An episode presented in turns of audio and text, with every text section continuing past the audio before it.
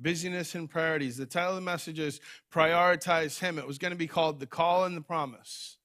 The call to follow Jesus, to live for Him, and the promise. What results of that? A fullness of life. Now, I understand busy. In fact, this is another episode in Brian preaching to Brian. I understand business. I'm in a doctoral program, going to school. I work here full time. I do some stuff with the police department, chaplaincy work. I do a little IT consulting. I got three kids, as you know, so I get busy. I understand busy, but here's some things to consider.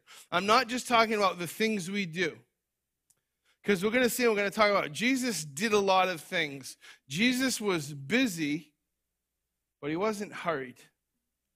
See, sometimes we're busy, but we want to have the right priorities to make sure we're busy doing the right things, to make sure that we don't get hurried that we don't have this sense that we're rushed, that we're always feeling we can't slow down, that we're unrested, that we're spiritually ungrounded, that we're always running from one thing to the next, always feeling like we're missing something.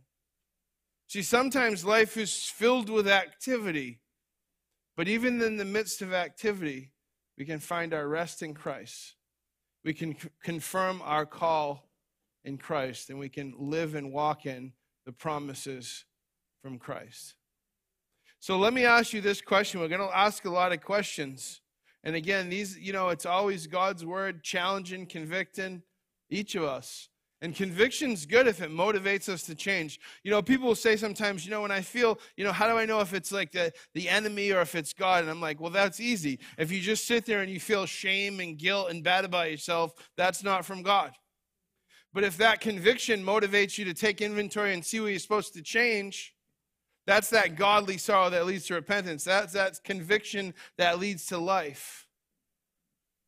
And so let me ask this question Is my busyness related to my calling? Is my business related to the ministry God's given me? And God has given every one of us a ministry. If you're a Christian, your life is ministry. It doesn't get compartmentalized. You don't have a church life and a home life and a work life. You just have a Jesus life and he, want to be, he wants to be manifest wherever you are, whatever you're doing. Now, I'm not saying we don't get take time to get refreshed and renewed, that we, you know, we, we run so hard that we never take downtime. In fact, that's the opposite of what we're called to do.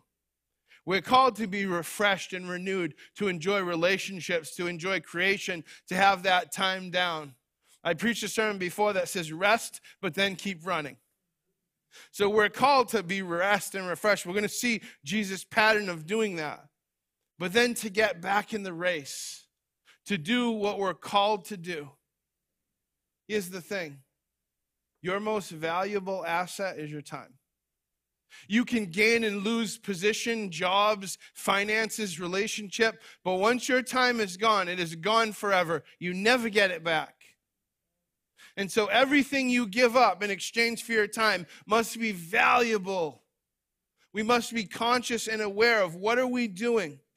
And look, this is an area I struggle most with in my life, like many of us. We feel like our calendar controls us, but the truth is we control our calendar. And as busy as we are, that's the reality. We need to make sure our schedule includes time with our with our spouses, with our family and friends, time for work, time for ministry, time for prayer, time to devotion, time for exercise. That one's, you know, falls off my list a lot. I know that's hard to tell, but that's uh, it's taking a back seat. That's why I listed that last. But we need to take care of our physical and our spiritual, our relational, our emotional lives. And here's the thing if we neglect our spiritual lives, if we don't nourish ourselves, you know what's going to happen? It's going to affect us physically, it's going to affect us relationally, emotionally. You know many times I hear people say, Pastor Brian, I just feel, you know, so distant from God. And I'm like, well, how much time are you spending with him? Because the scripture says, draw near to God and he'll draw near to you. I mean, that's a promise. So, what do we do? We have to be aware. We have to recognize that oftentimes that distance is because we can't stand. You know, when you're a Christian, you're never alone. You're never alone. You're just with Him. And so we get so used to the noise and the distractions and the activity that psychologists have done test after test. If they sit a person in a room just by themselves in the quiet, they go crazy. They don't even know what to do with themselves because they're so used to constant noise and constant stimulation. We don't even learn to be still, to hear his voice. So we spend all of our time listening to the other voices, and we wonder why we're filled with anxiety and uncertainty and frustration and disappointment when the Lord says, Be still. I shared this before, and I haven't stopped thinking about it. We went not long ago, the pastors went to a denominational meeting, about 40 pastors in the room. And one of the pastors was sharing, he said, When Jesus says, Come to me, all you who are weary, and you will find rest for your soul, but my yoke is easy and my burden is light. He said, Why does everybody in this room think that doesn't apply to them? And it just kind of like one of those things that just just hit me. Like here we are, pastors, right? Here we are. We're in love with Jesus. We're doing the work, and yet we forget to get refreshed and renewed. We forget that invitation where he says, Come to me. I know you're weary. Jesus, in his ministry, took time to be alone with the Father. We're going to read that. We're going to see that. How much more important is it that we do that same thing? Now, I don't want to put myself out there as someone who has this, you know, balance thing mastered because I am like, I'm task oriented. I am like, I like to get things done. And how many people know? I mean, life is like you start the day, you have 10 things on your list, you want to get it done. At the end of the day, you feel like you haven't, you've been doing all kind of stuff and you have 15 things to do at the end of the day. It's like, what happened, right? But we need to learn to focus. We need to make sure that the things we're focusing on are the, the correct things. And we need to have people in our life that will speak truth to us. So I can get tunnel vision, I can get focused on a task. And fortunately, there are people in my life. Jamie will say to me, You know, I know you spend a lot of time, that's your focus, but is that the most important thing right now? And it, it seems to be because I want to get it done, because I want to cross, cross it off the list. And some of the other things seem like, well, that's an interruption, but we're going to see again in the scriptures where oftentimes that Jesus was interrupted and the disciples were like, no, no, hey, he's doing ministry. And Jesus was like, no, you knucklehead, that is the ministry. And sometimes Jamie has to t- say to me, I know you're trying to get stuff done, it's good stuff, but you're missing, you're missing. And I got to receive that. We have to have people in our lives that can hold us accountable, that can speak truth and can say, hey, you might be getting a little off track. And we can get angry. I can be like, listen, go, go back to your office. I don't want to hear from you. But I know he's saying it out of love. I know he's saying it out of a heart for the Lord. And we need people in our lives that we can re- receive from. And so it's a work in progress. But I'm striving toward that to make sure am I doing right now with what the Lord wants me to do? Is my time, because it's His. Right? We've said before the gospel is free, but it's not cheap. It's a life for a life. I know that's not preached in a lot of places. It's his cheap grace, but it is a life for a life. Jesus gave his life for you. And what he asks in return, make no mistake, is that you give your life back to him. And here's the thing, right? When you do that, what he makes of it is so much more beautiful than all you can ask or imagine. And that's just what he does, right? But we got to trust, we got to walk in that. We can't neglect our own time with Jesus, our own spiritual nourishing. You know, especially in ministry, it's easy to get fooled into thinking everything you're doing is, is you know, it's for Jesus. And sometimes we say, well, we can be doing work for Jesus, but without Jesus. Like, and we can, we can be doing, just because we're in the church, we're not immune from this. In fact, it's harder sometimes because you think, well, well, if you're busy in the church, then it's just automatically spiritual stuff. It doesn't have to be. We can be busy doing all kind of stuff, and we can be doing it without Jesus, so we can be doing it, and we can get wrapped up in our own stuff. So this message is for all of us to say, today, this is the day the Lord's made, right? Today is the day He's given me. It's a privilege. I have a breath of fresh air, and He wants to use me. He wants me to be a minister. And so, what are we doing with our lives? What are we doing with our time? Because distraction and wrong priorities can and do happen to any of us. You know, I think after Emma and Renzo shared with us, I think of that quote is there are some people who will always make an excuse, and there are some people who will always make a way. I mean, you think if you're like, you know, I really want to go to that group, by an hour, I don't want to walk an hour. I mean, that's just too far. When they get transportation, I'll go. Or if you're going to work an hour, but then you're like, uh, well, I would walk an hour, but it's raining out. So, or there's people that are like, I don't care if I have to walk an hour, and I don't care if it's raining because I need to get to the feet of Jesus. That's prioritize. That's priorities, right? That's prioritizing Him, and that's rewarding. And and so this past, and I'm not. Believe me, this is not me using myself as an example because most of the time I use myself as an example of what not to do. Or hey, this is what the Lord taught me this week because I'm a knucklehead. But sometimes, every now and then, I get it right.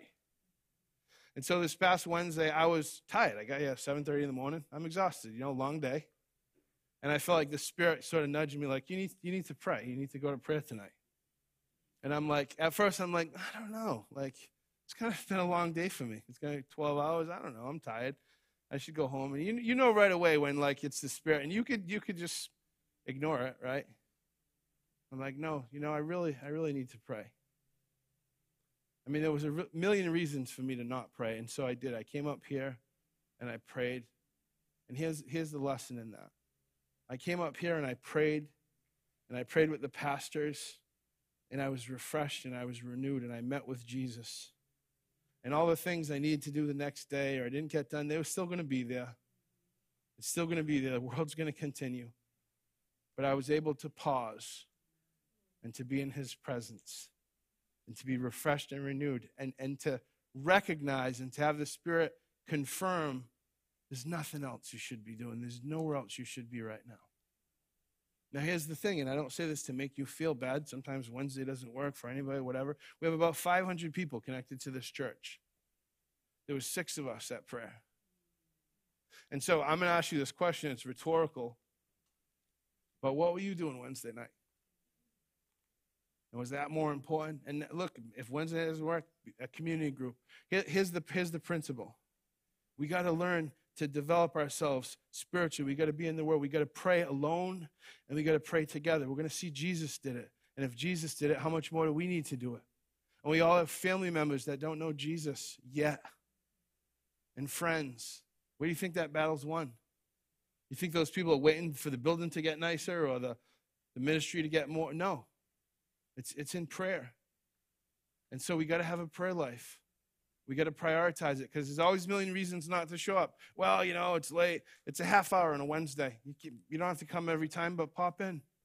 And here's the thing, and I said this before the enemy doesn't care if what keeps you away from the things that nourish you are morally neutral. Like you're playing tennis, right? Morally neutral. I'm not picking on Kendon. That was just a morally neutral thing I thought about. It doesn't matter if it's if it's something that's that's morally neutral or if it's sinful. If you're in a barroom, all the enemy cares is you're being kept away from what's good for you. Because here's the thing: everything in your life is going to take from you. Every relationship, every job, every task, everything is going to pull from you. And that's why we live in an age of increasing anxiety and increasing exhaustion. People say, if there's more time in a day, if we had 30 hours in a day, we'd fill 30. We need to learn to prioritize. We need to learn to be still. We need to learn to be prayerful. We need to prioritize time with Him. And I'm saying this to you because I love you and because it's what I need. It's because we what we all need. And when we do that, when we walk in that, when we show up, especially when we don't want to show up. You know, you're like, ah, you know, I didn't want to come to church this morning. And then you're like, man, that message was for me. Well, I didn't want to go to group, but then somebody shares and it really touches your heart. Because the enemy knows that. And there's a spiritual battle, church. And sometimes we're not even aware. We're just blissfully, you know, we're, we're sufficiently distracted. We don't think of the important stuff. I read a book by a guy and he used the phrase amusing ourselves to death. We're all amusing ourselves to death. We don't pay attention to what's important because the urgent crowds out the important. The things, well, I got to get that done. I got to get that done. I got to get that done. It's like, do you really? Or do you want to? It's like, you know, I, I work more so I can buy more stuff, so I have to work more so I can buy more. And then we look around and we see our friends and we think, well, they're doing that too, so that must be how everybody is. No. No, it's not how everybody ought to be. My wife reminds me often that in this life we make time for the things that are important. I hate it every time she says it, but it's true. You know, a few times that uh, I'm getting better, but a few times, you know, she'll be like, Did you get this done or whatever? And I'll be like, I've been just so busy. And she'll be like, I don't know. Netflix was like, You watched five episodes of that. Uh... I'm like, Well, I was, I didn't say what I was busy doing, I just said I was busy. See, we like to think we're the victims of busyness, don't we? Like somehow it's just, it's this external force that renders us so helpless, there's nothing we can do. Like we said, to people like, oh, I'm so busy. And I understand this seasons, I understand things happen. But we, we operate in busyness. And ultimately, we are in charge of our calendars. But instead, we tend to be stretched too thin, and it leads to burnout and anxiety and frustration. And we make excuses. It's not that, the, the biggest fear is not that we don't succeed, we don't accomplish our goals. That's not the biggest fear, because some of us are going to accomplish a lot of stuff. The biggest fear is that we succeed and accomplish goals that don't really matter. That we're going to get to the end of our life and we're going to say, look what all I've done, and it's going to be it's going to be nothing. It's going to be gone when you're gone.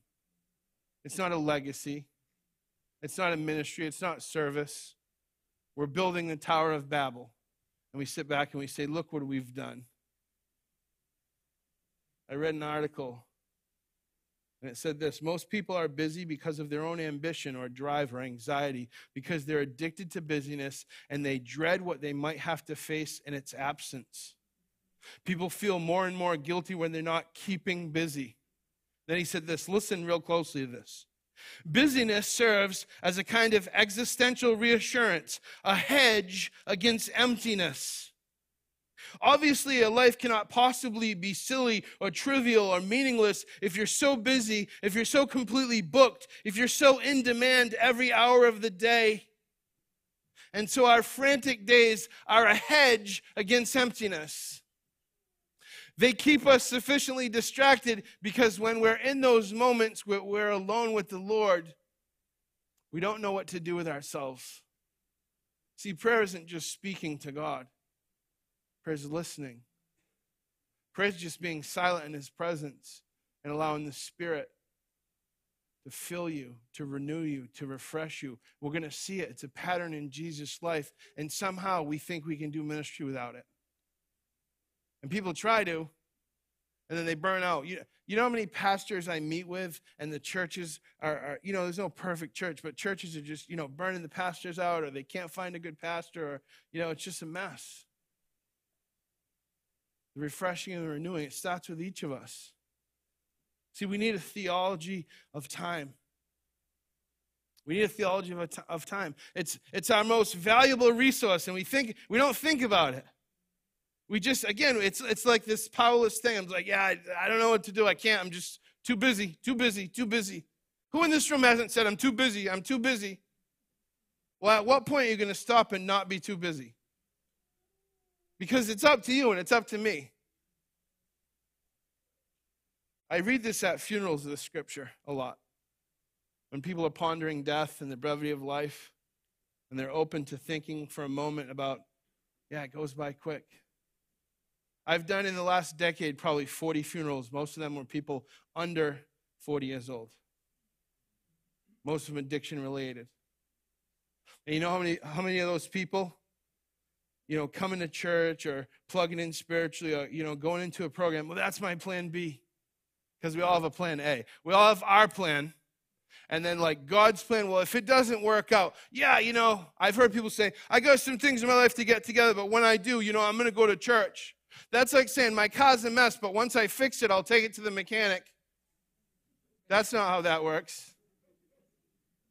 You know how many people I've sat with and they've said, Yeah, you know, I know I need a program. I know I'm going to go to Teen Challenge. I know I'm going to do something, but first I'm going to do this, this, this, and this. This is my plan A. Teen Challenge, a program, that'll be my plan B. And you know what? Their plan A ends up being a coffin.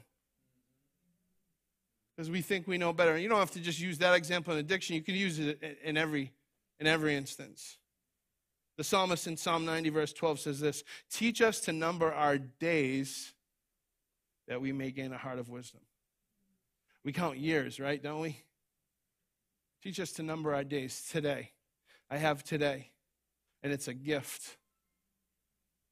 Let me have a heart of wisdom about it. Let me, let me recognize whose I am and act accordingly. Ecclesiastes says there's a time for everything, a season for every activity under the heavens. And we must realize that every time we say yes to one thing, we're saying no to everything else. Make sure your yeses count. Lord, would you just open our hearts this morning? in our spirits, in our mind, God. Would you let this word penetrate, God? Would you not allow the enemy to have any place in our in our minds, God? Would you instead help us to respond to you, God, to be motivated, to take an honest assessment of what we're doing with our time, God, and to not feel to not leave here with guilt and shame, but to leave here motivated and encouraged, God, to live more for you. And so, Father, have you way in this message in Jesus' name. So this morning we, we heard from our missionaries, and like I said, I want to call them CFC Guatemala because they're a church. And you know what? They could have come to America for an easier life. I'm not going to say a better life because there's nothing better than walking in the call of God. But it's a lot more comfortable. It's a lot easier. And I've preached sermons, and we can choose comfort and easy. But the Christian life is one of growth. It's one of, like John said, more him, less me. And the less like you, the less you are like Jesus, the more change that needs to take place, and the more difficult that is, because growth is not comfortable. And if you're growing, you're not comfortable. And if you're comfortable, most of the time you're not growing. So Emma and Renzo could choose what's easy, but they know it's not what's better. It's the call of God in their lives. You know, I FaceTime with them, not as much as I should, and I want to do it more, but I FaceTime with them and every time I FaceTime with them, they say, Pastor Brian, thank you so much for just giving up your time for us. And every time in my mind, I just think, man, you guys got it all wrong. Thank you. Because they're an inspiration. You guys are an inspiration to me. Amen.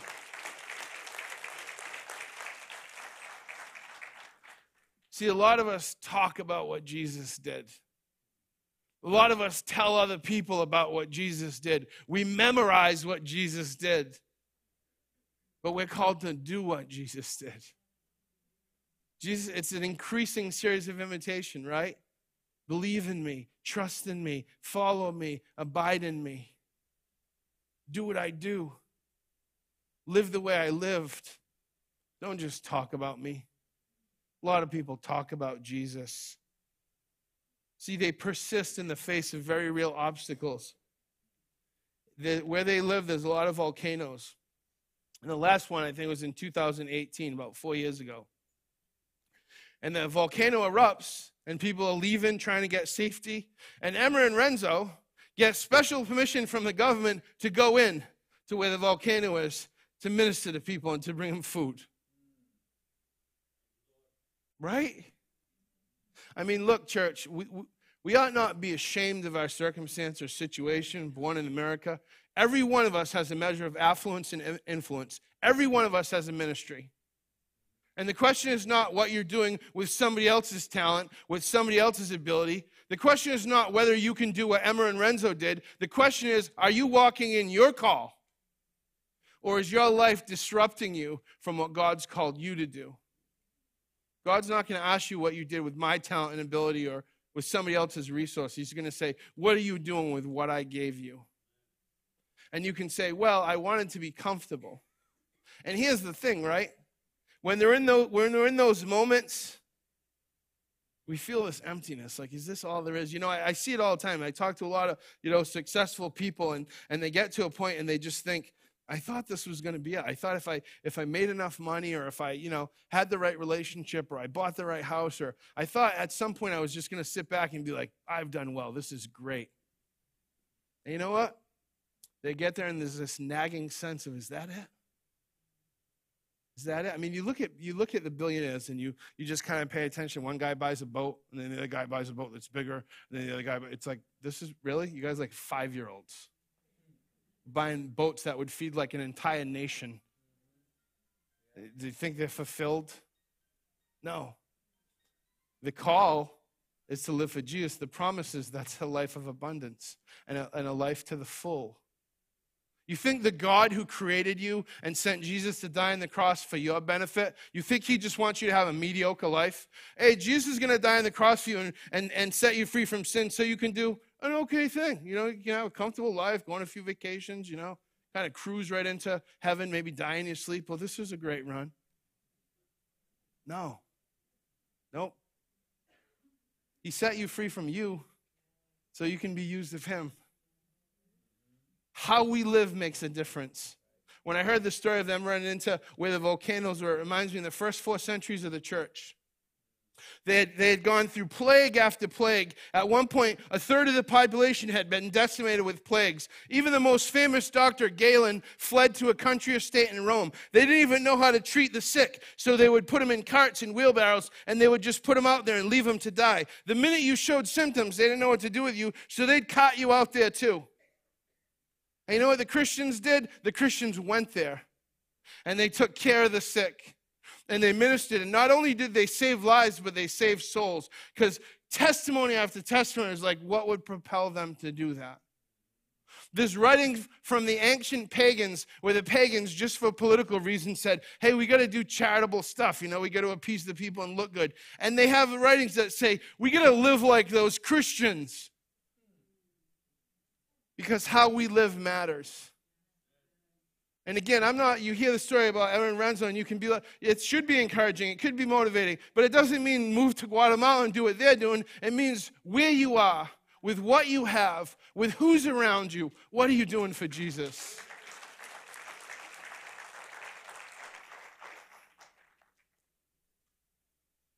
D.L. Moody once said the scriptures were not given to increase our knowledge, but to change our lives. And our great problem in the West is that we traffic in unlived truths.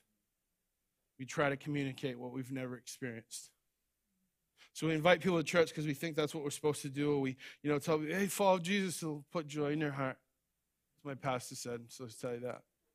You're like, you don't look very joyful. Yeah, I know I am. I love Jesus. Or we tell people about the power of Jesus to overcome sin or whatever. And we just, with trafficking and unlived truth, it's not even real to us.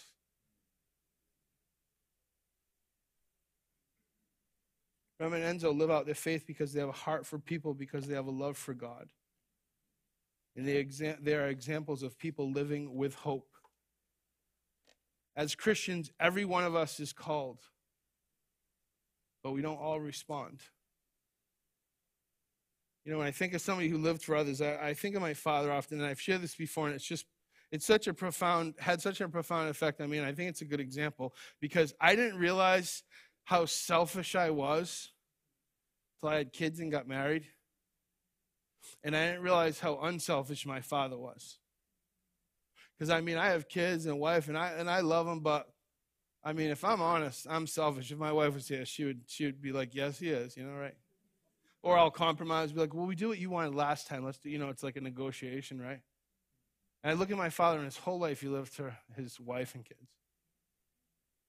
To the fact where, and, and you know, he, he would he would always do things, and he would like, you know, fix cars and fix the house, and, and he'd always ask me to do those things with him, not because he needed my help, but because he wanted to spend time with me, but more importantly, because he wanted to teach me. He wanted what he knew to last beyond him. He wanted to, he considered, you know, if you know how to do this, then if I'm not around, you can do it. And believe it or not, and don't share this with anybody because I want to keep this a secret. But I can I can put sheetrock, I can run wire, I can put an engine in a car, I can change brakes, change oil. I don't do those things. I don't know why anyone would want to do those things. But I can do them because my father taught me. And, and so here's the thing, and this is a very beautiful but very difficult story at the same time. When my father was dying of cancer and he knew his time had come to an end, he knew that the treatment wasn't working and he decided to stop treatment. Now, to me at that point, it's like, all right, bucket list. It's like, all right, I have six months to live. Here's what I want to do, and here's what I want everyone to do around me. I mean, that, that would be reasonable, right? That would totally be fine. Be like, guys, I'm, my dad was 56 years old when he died. Be like, look, I'm really young. I haven't, you know, I haven't really got to do a lot. Here's what I want to do. That's what I would have done. I'm just being honest with you. And my father, I was in Teen Challenge, and my sister told me this story after he died. my father walked around the house. He knew there was certain things my mother couldn't do and wasn't going to. Walked around the house with a notebook with my sister saying, hey, this is how you close the pool down. This is how you shut this off in the winter. If you got a problem with the electric, this is what. And thought of what it's going to be like when he's not around. Even in the end, that's what he thought of. And I think that Jesus is that perfect kind of teacher, right? Could have been anything, and he decided to come as a teacher. And in his last days, what did he do? He washed the disciples' feet and he, and he, and he encourages them because he's thinking, what are you going to do? How are you going to carry on my work when I'm not around? And you think he did that? See, Jesus just didn't make disciples, he made disciples who make disciples. It's a big difference. Because if all Jesus did was make disciples and that was the end of it, the church wouldn't grow. We are called not just to be disciples, but to make disciples to consider with the people in our life hey, you know, what can I impart to them? How can I help them? To have a heart like Jesus. Because ministry isn't just what you do in and for the church. Ministry is living your life recognizing Jesus in you. It's helping your neighbor. Jesus himself. If anyone was like, serve me, worship me, should have been Jesus. And he's like, I didn't come to serve. I mean, I didn't come to be served, I came to serve. Oh, I came to give my life as a ransom for you. You think he did that so you can have more free time? You think he did that so we can live lives of luxury? And I'm not saying to feel bad about that's not what I'm saying. It's the, it's the priority of things. That's what I'm saying. Prioritize him. Doesn't mean you can't have nice stuff and go on vacation. I'm not saying that. I'm saying prioritize him. Leverage your influence and your affluence primarily for the kingdom of God. And here's the thing when you do that, you don't lose. I've never seen anybody say, you know, I gave my whole life for Jesus and man, what a, you know, what a letdown. I regret that. I've heard people say, I gave my life to my company, I gave my life to, you know, the pursuit of money and what a letdown, but I've never heard anybody say, I gave it all to Jesus and he let me down. I've heard a lot of people say, I've given my life to Jesus. I'm ready to meet him. My father, one of the last conversations we had, was walking around Teen Challenge. It was a Thanksgiving. And he talked with me and he said, You know, this wasn't my plan, but if it's God's plan, I'm okay with it. I did the best I could. I love my family and I tried to help where I could. It's about a legacy. See, the point is, if we're living with, for Jesus, our lives will bear fruit. They can't not bear fruit. And if you look and your life's not bearing fruit, it's because you're still the king. And now you can be like, Pastor Brian, that was very, I didn't, that didn't make me feel good. That was very convicting. Not nice of you to say that, that I'm the king. If it really bothered you when I said that, it's because you're the king, for sure. There's no question now. If you were just like, is, is he talking about me? Yes, I'm definitely talking about you. Talking about me too, though. So you can either feel bad and be, oh, you know, Best Brian made me feel really bad today. Or uh, you can be like, Lord, I don't want to be the king anymore. I mean, when we close, we have altar call. We're going to sing I Surrender. You can just say the words for the 50th time in your life, or you can really, for the first time, be like, I surrender.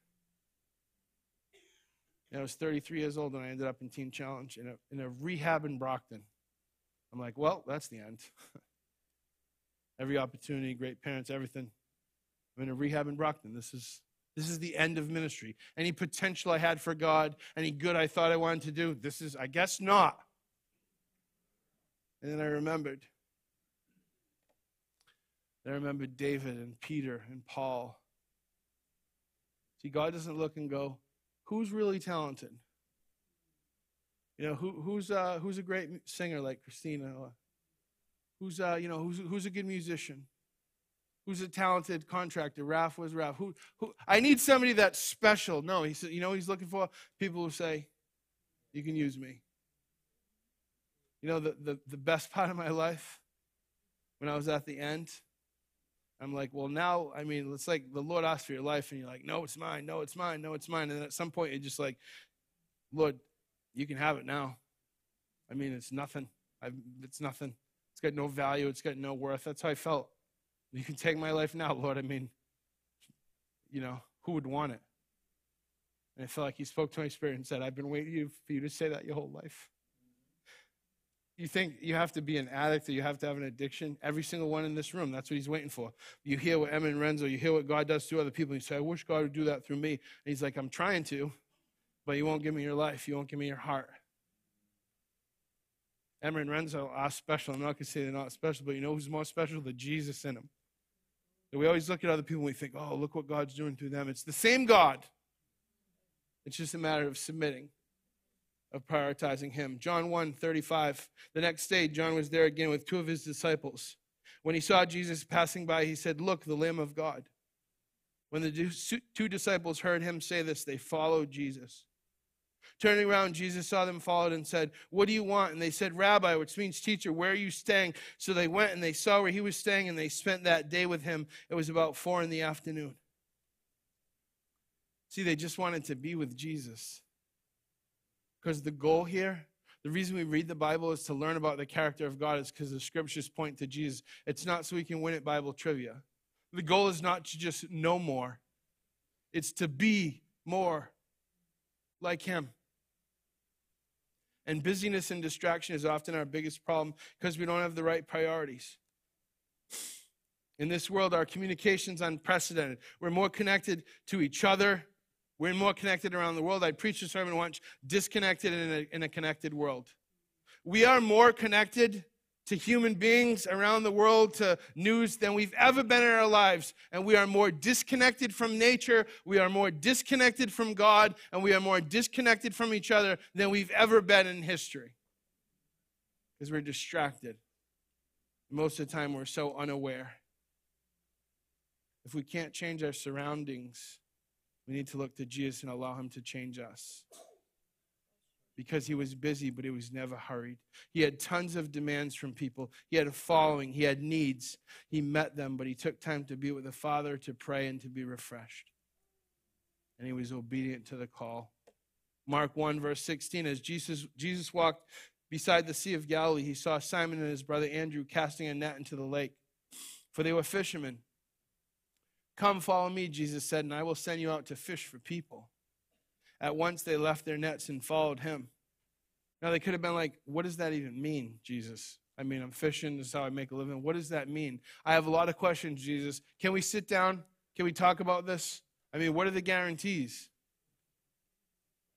Verse 19, when he had gone a little further, he saw James, son of Zebedee, and his brother John in a boat preparing their nets. Without delay, he called them, and they left their father Zebedee in the boat with the hired men, and they followed him. They left what they knew their whole lives.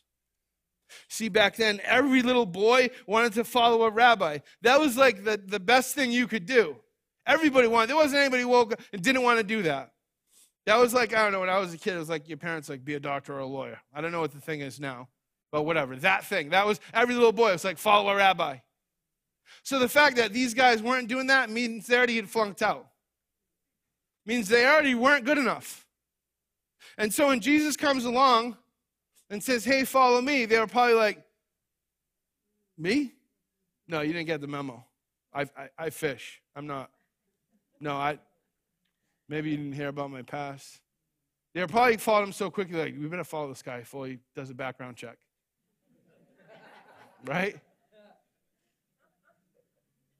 But see, Jesus saw potential in them. Their past, their current situation didn't disqualify them.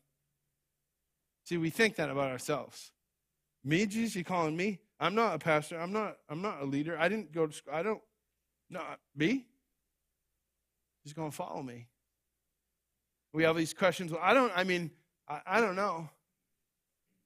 See, it's interesting later on when, when you know when Jesus gets crucified, and some of them, what do they do? They go right back to fishing. They're like, "Well, that didn't turn out well. I wish I would have never followed that guy." They left what they knew their whole lives, and immediately they saw that was the call. They left what they knew their whole lives. That was the call, and they saw Jesus do miracles, and He changed their lives, and He gave them eternal meaning and promise and purpose forever. That was the promise. Jesus doesn't call us all to the same specific thing, but he calls us all to die to self, to share the good news, to live for others. And immediately they saw Jesus perform miracles and confirm who he is. Verse 21 says they went to Capernaum, and when the Sabbath came, Jesus went into the synagogue. He began to teach. The people were amazed at his teaching because he taught as one who had authority, not as the teachers of the law. Then a man in the synagogue who was possessed by an impure spirit cried out, What do you want with us, Jesus of Nazareth? Has, have you come to destroy us? I know who you are, Holy One of God. Be quiet, Jesus said sternly, come out of him.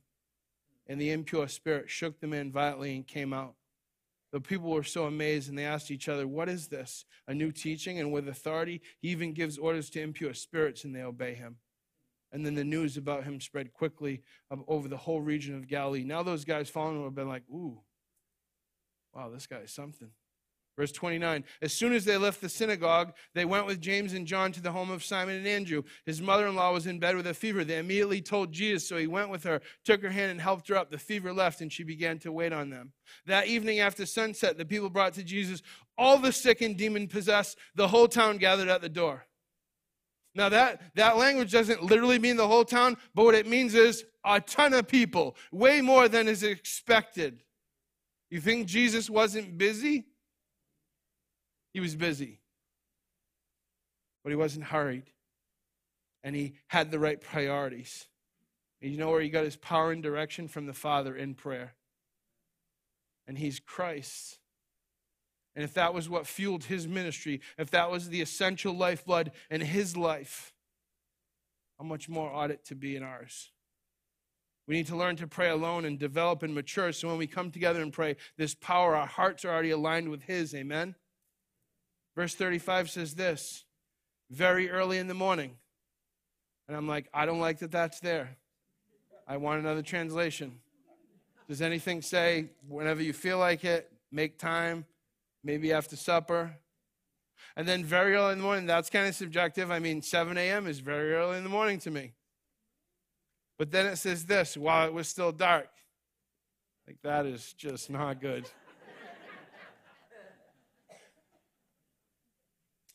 Jesus got up. He left the house. He went off to a solitary place, place where he prayed. I think Jesus could have been like, you know, I was up all last night healing people. I think I'm going to sleep in. I'm going to hit, you know, I, I have I have Alexa, Alexa alarm, which is the worst thing because you don't even have to touch anything. You just be like, Alexa, stop. Alexa, 10 more minutes. Say it 50 times. He's like, why do you even set that? I'm optimistic. you could have made that excuse, though. I could have been like, you know, I was up all night healing people. I'm going to sleep in today. But he recognized, I have so much ministry that I need to do that I need to spend this time alone with my Father and to hear his voice and to be refreshed and renewed. Simon and his companions went to look for him, and when they found him, they said, Everyone is looking for you. What are you doing? What are you doing? Can you cut this prayer short? Like, we have ministry to do. Jesus, you know, you've been praying for like an hour now. Like, everybody's awoke. Come on. Chop, chop. Jesus replied, Let us go somewhere else to a nearby village so I can preach also there. That's why I have come. So he traveled throughout Galilee, preaching in their synagogues and driving out demons. He came to do what he came to do. He was busy, but he wasn't hurried. See, oftentimes the things that we think are interruptions are actually ministry. You know, you're busy and you're working on your sermon, and somebody knocks on the door because they're going through something. You know, I'll, I'll, never forget years ago, I was, I was putting a sermon together on patience. The kids were small and they interrupted me. I'm like, guys, please, dad's pre- putting a sermon together right now on patience.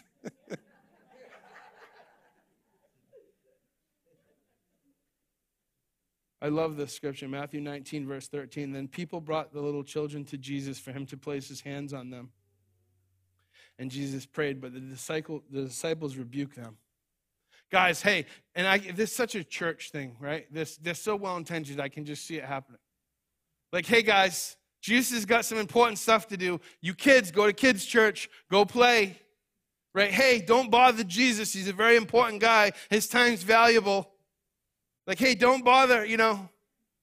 The, the disciples, I mean, they were well intentioned. They were thinking, and Jesus is like, you knuckleheads.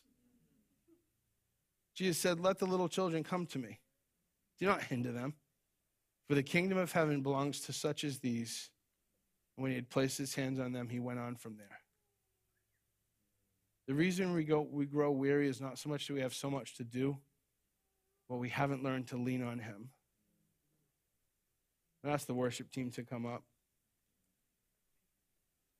See, life isn't about filling your time, but about using it well.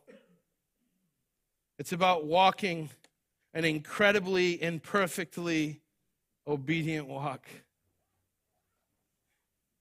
God's will will never take you to where his grace will not sustain you. I'm going to close with these words. Jesus says in Luke 9, verse 23 Then he said to them all, Whoever wants to be my disciple must deny themselves and take up their cross daily and follow me. That's the call. And then verse 20, 24 says, For whoever wants to save their life will lose it, but whoever loses their life for my sake will find it. And that's the promise. Paul tells the Philippians this live in such a way to be a credit to the message of Christ. Church, let us live that way together. Amen. Amen. Let's stand together.